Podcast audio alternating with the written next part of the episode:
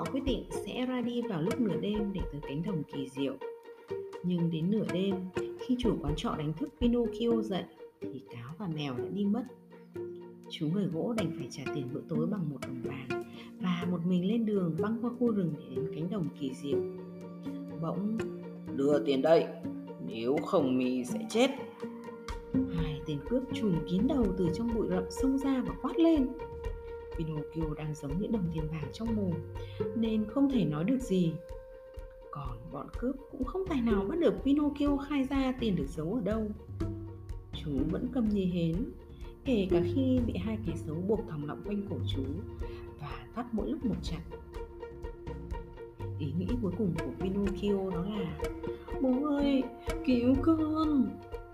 Tất nhiên, hai tên cướp giấu mặt chính là cám thọt và mèo mù. Chúng nói Mày sẽ bị treo ở đó cho đến khi chịu khai ra. Bọn tao sẽ quay lại xem mày có thay đổi ý định không. Thế rồi chúng bỏ đi. Nhưng một cô tiên xanh sống gần đó đã nghe thấy tất cả.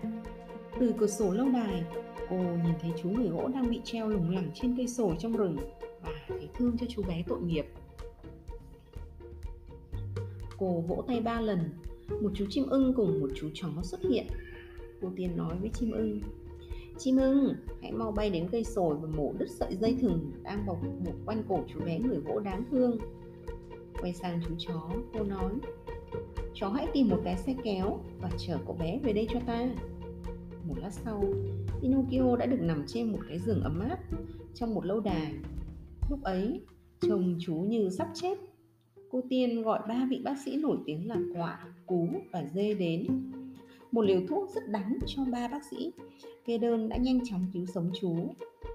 Rồi, trong khi chăm sóc chú, Cô Tiên hỏi, Hãy kể cho ta nghe câu chuyện gì đã xảy ra với con nào?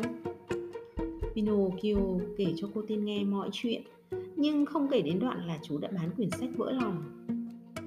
Khi cô Tiên hỏi, những đồng tiền vàng ở đâu?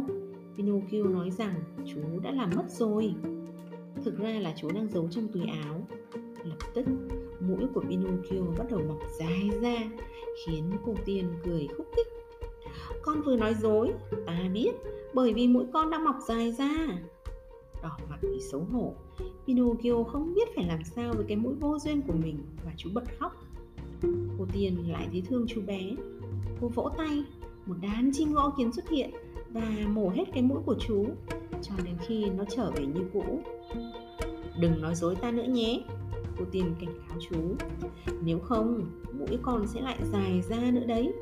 Bây giờ, hãy về nhà Và mang tiền về cho cha con.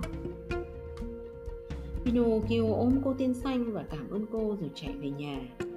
Nhưng khi đến gần chỗ cây sồi trong rừng, Chú đâm sầm vào mèo và cáo. Quên mất lời hứa với cô tiên, Chú lại ngốc nghếch để bị dụ dỗ đem chôn những đồng tiền vàng xuống cánh đồng kỳ diệu. Lòng chú tràn đầy hy vọng khi quay lại vào ngày hôm sau Nhưng những đồng tiền đã biến mất Pinocchio buồn bã lê bước về nhà Sau khi mắng chú người gỗ vì đã bỏ nhà đi lâu như vậy Bác Geppetto tha thứ cho chú và chú lại được đi học. Pinocchio có vẻ như đã yên ổn một chút, nhưng một kẻ khác lại dẫn chú đi lầm đường. Lần này là lốt. một thằng nhóc lười biếng học cùng lớp với chú.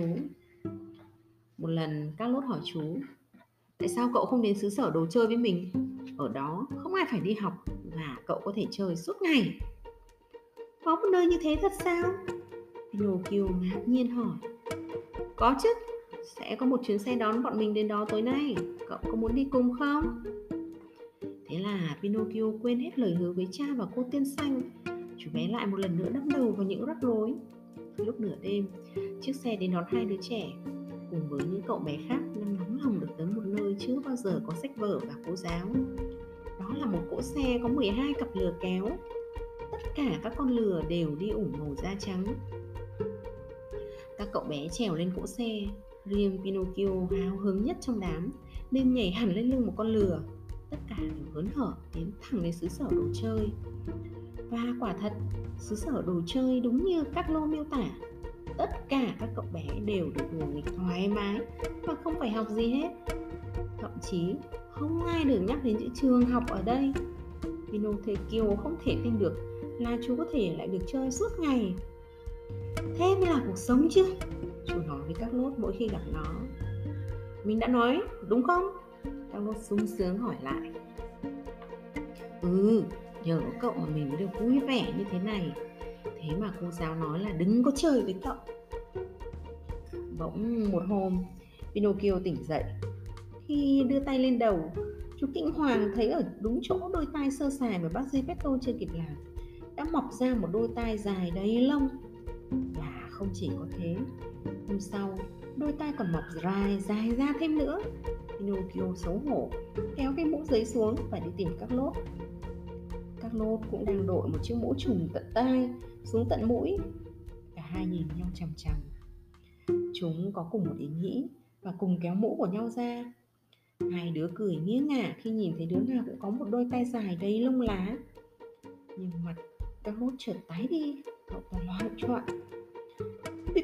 Pinocchio cứu tớ với, cứu với.